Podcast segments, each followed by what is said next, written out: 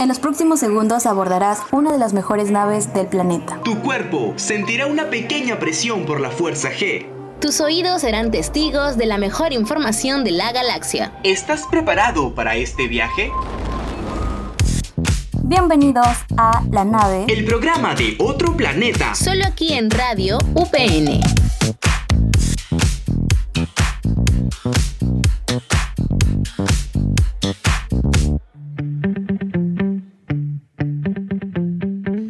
Gente, ¿qué tal? ¿Cómo están? Sean bienvenidos a su magazine radial preferido por excelencia de Radio UPN. ¿Cuál es? La nave. Mi nombre es Juliano Coletti y obviamente casi, casi como es de costumbre, estoy yo aquí de primero, pero no estoy solito. Hoy estoy acompañado de la señorita Xiomara González. Adelante, Xiomara, ¿cómo estás? Hola chicos, ¿cómo están? Yo soy Xiomara González. Esta es la primera vez que estoy aquí en el programa como conductora, así que estoy bien acompañada aquí con Juliano. Pero Juliano, cuéntame qué nos trae la nave para esta semana. Y gracias por hacer la pregunta. Y aquí aclarando, punto entre comillas, es la primera vez que conozco también a Xiomara, igual que la vez pasada con Gonzalo. Así que siempre es un gusto aquí conocer gente, compartir el movimiento y la nación por la radio. Tú sabes cómo es. Pero, a ver, la pregunta es, el programa de esta semana, de acuerdo, hablaremos acerca de los mega incendios o incendios de sexta generación. Además, tendremos nuestra sección de un viaje al pasado, obviamente, ¿con quién? Con la señorita Sofía Almona. Sí, ¿cómo estás, Sofía? Hola, ¿qué tal? ¿Cómo están? Juliano, Xiomara, Xiomara, un gusto conocerte por fin. Estoy emocionada de compartir esta cabina el día de hoy contigo y con ustedes. Siempre es un gusto, siempre es un gusto. Siempre es un gusto. Obviamente. Y además de eso, de acuerdo, estén atentos. ¿Por qué? Porque obviamente se nos viene, si nos viene el, el meteorito. Uy, no. Y aquí ya me despiertan muchas dudas. ¿Qué son los llamados incendios de sexta generación? ¿En qué se diferenciarán de otros incendios? ¿Cómo pueden afectar esto al cambio climático? Si quieren enterarse de esto y más, quédense aquí en la nave solo por Radio PN. Conecta contigo.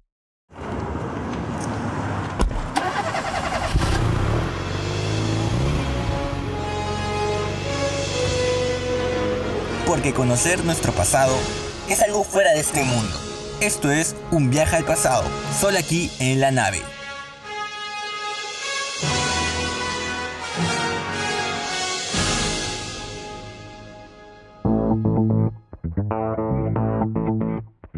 Hola, ¿qué tal? Esto es Un viaje al pasado y yo soy Sofía Almonacid y los estaré acompañando en este viaje con las fechas más importantes de esta semana. Empecemos. Muchachos, ¿saben que existía un día de la persona con discapacidad? No. Pues les cuento, conforme a la plataforma digital del gobierno peruano, se conmemora este Día Nacional a las Personas con Discapacidad como reconocimiento de sus derechos e inclusión social. Esta fecha busca concientizar sobre los derechos de las personas con discapacidad, que se encuentran establecidos en la Convención de los Derechos de las Personas con Discapacidad y la normativa local, como la Ley número 29973. 17 de octubre, Día Internacional de la Erradicación de la Pobreza. Según la UNESCO, se rememora este día para que la sociedad recuerde la verdadera problemática de la pobreza, con el objetivo de promover mayor conciencia sobre estas necesidades. Además, ¿sabían que en 1948 se firmó en París la Declaración Universal de los Derechos Humanos? Desconocíamos ese dato. Ahora imagínate que en la misma plaza se juntaron más de 100.000 personas en 1987 para proclamar que la pobreza es una violación de los derechos humanos y firmaron la necesidad de juntar esfuerzos para garantizar su respeto. Desde entonces, personas de toda condición, creencia y origen social se reúnen cada año ante estas placas para renovar su compromiso y mostrar su solidaridad con los pobres. Chicos, ¿saben que se celebra el 31 de octubre? Obviamente que Halloween. No, Halloween, no, la canción criolla. Halloween. Hay un debate, sí, hay un vamos, a, vamos a debate. hacer el... Pues les cuento.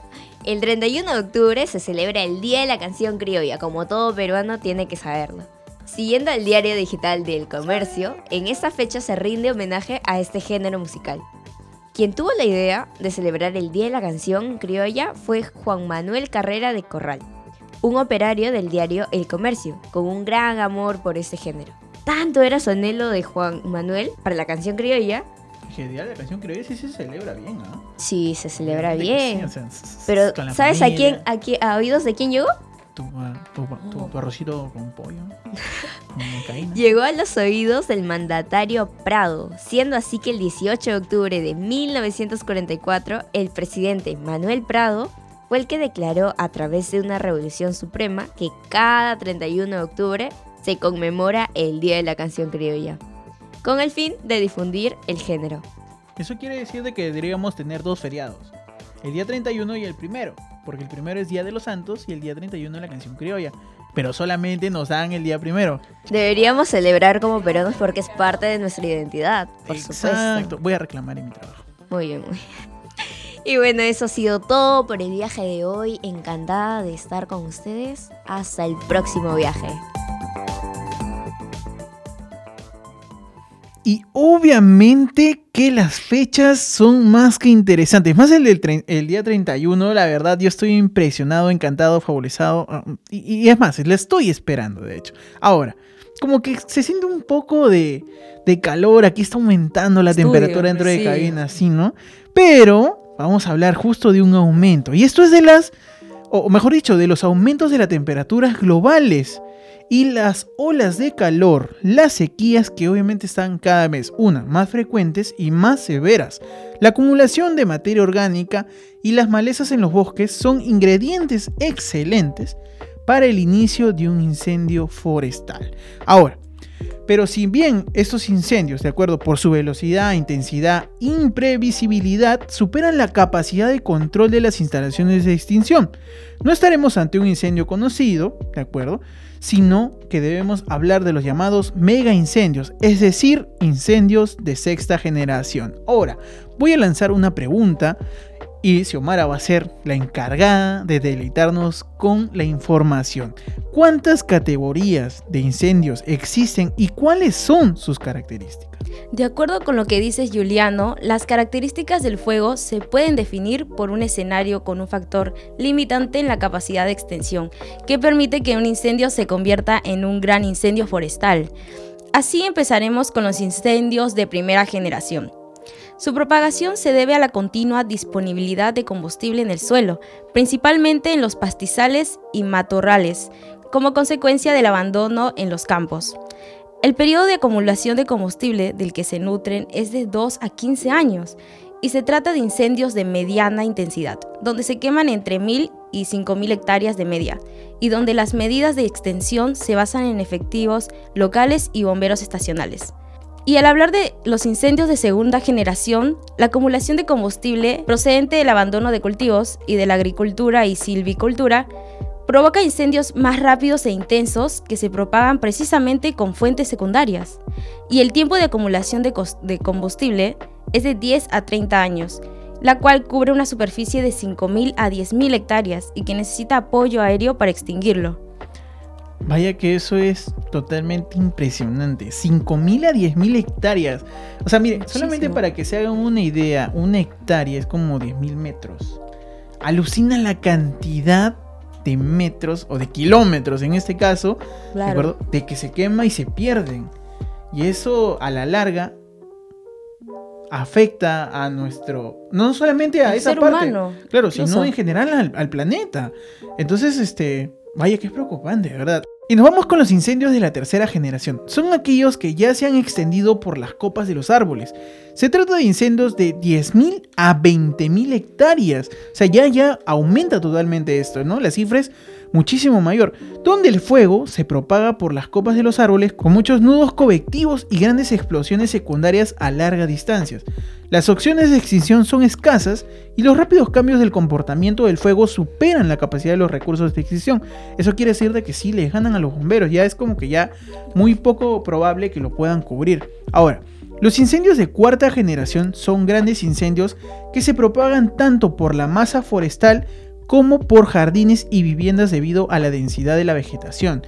Ahora, con la continuidad del combustible entre la zona forestal y la zona urbanizada, o sea, ello no solamente se queda en campo, sino ya abarca, en este caso, a las urbanizaciones, a las casas y ahí sí es peligro, totalmente peligroso. Es más, como hace poco lo que ha ocurrido en, en Hawái.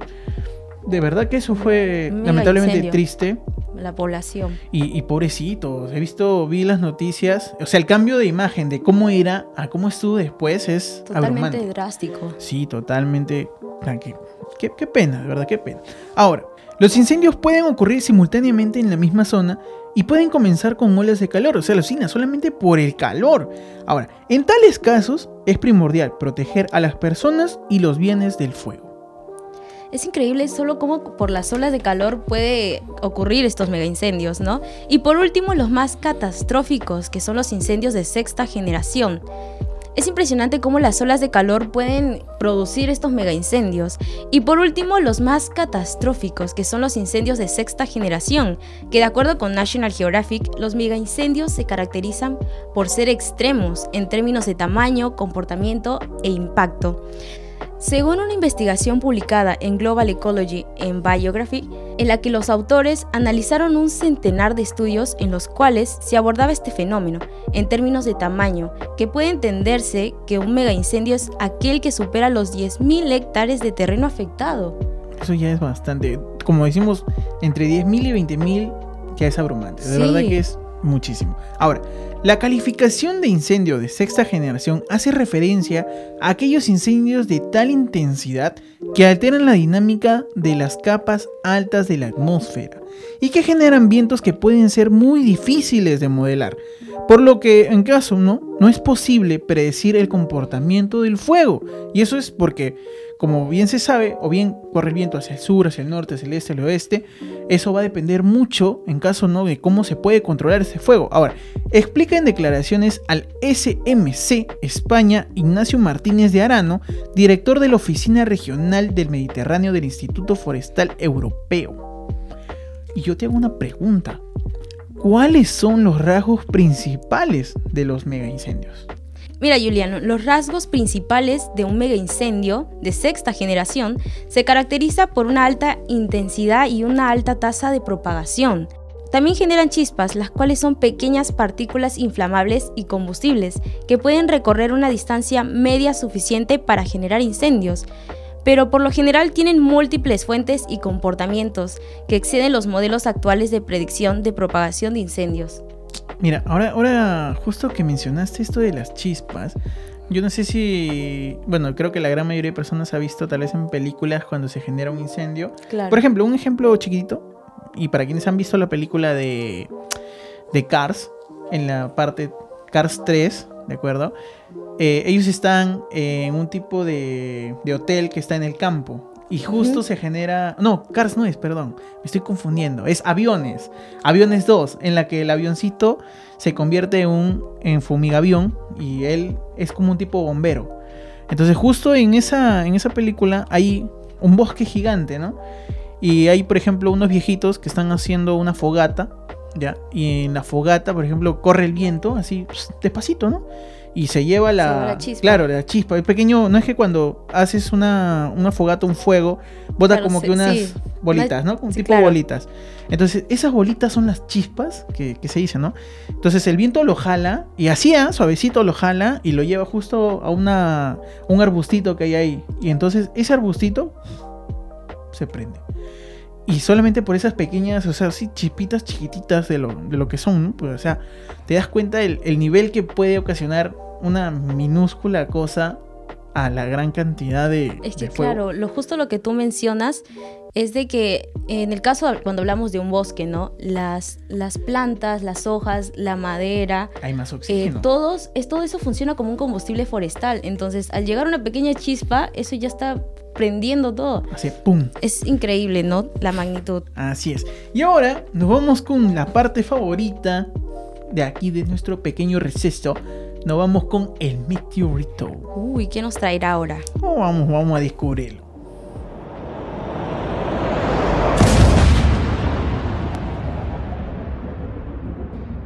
Esto es El meteorito en la nave.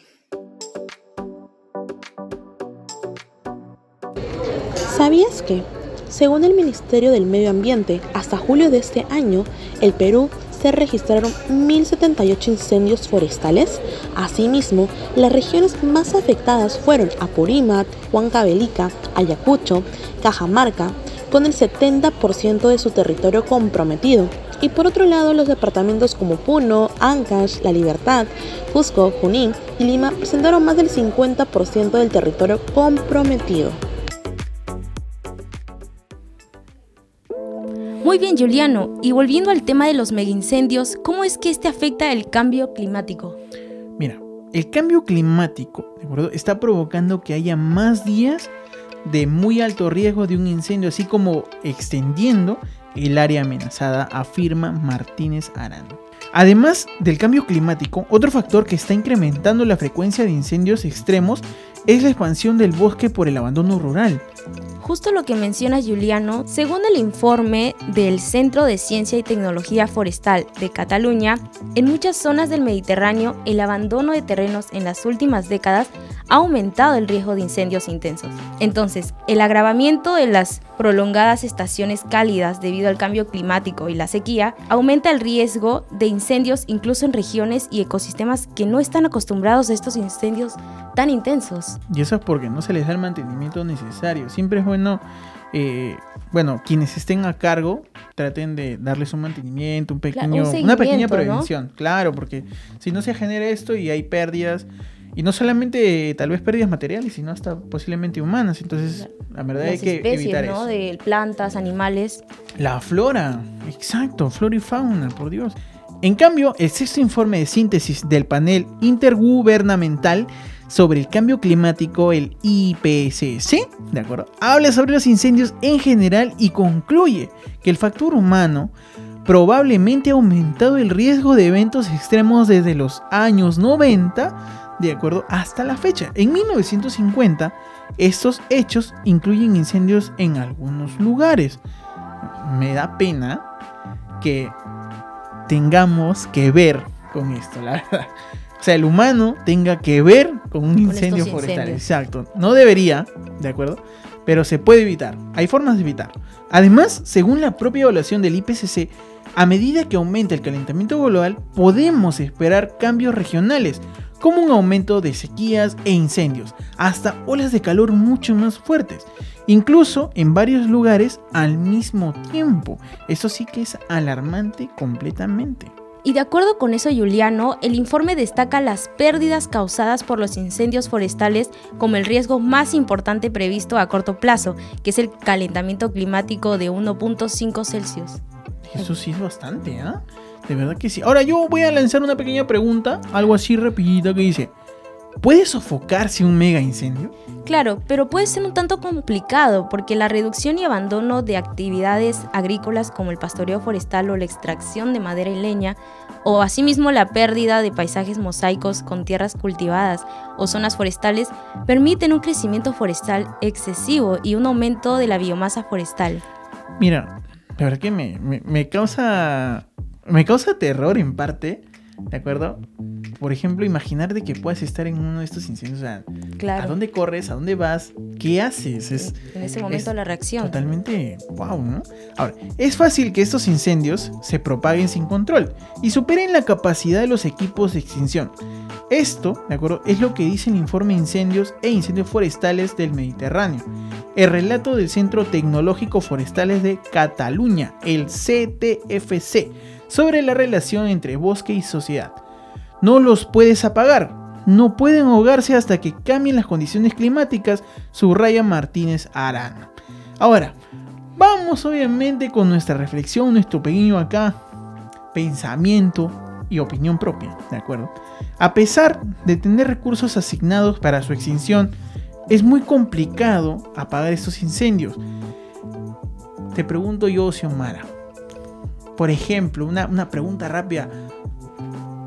¿Cómo crees tú que podrían evitarse o prevenir estos incendios?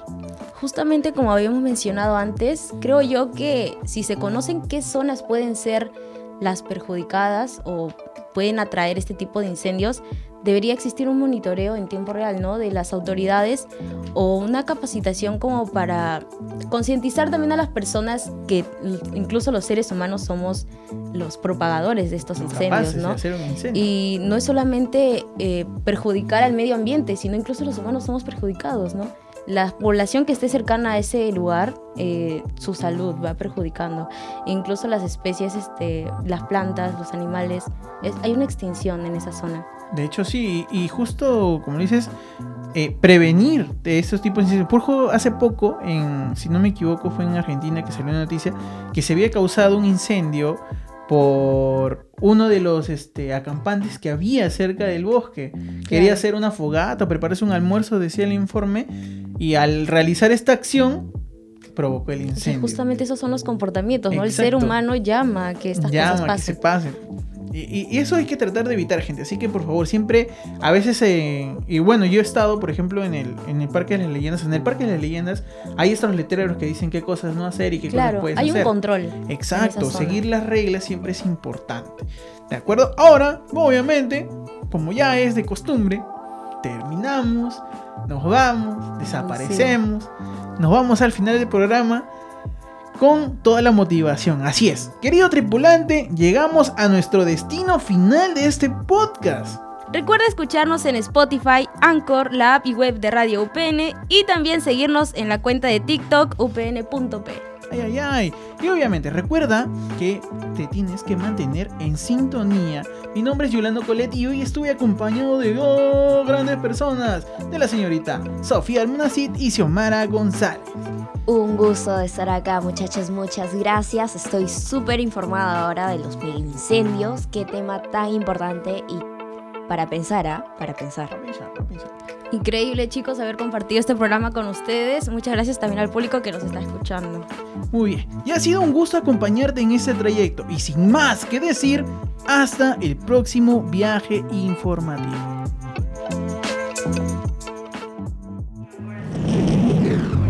Y aquí finaliza nuestro viaje. Esto ha sido La Nave. Solo por Radio UPN Conecta contigo.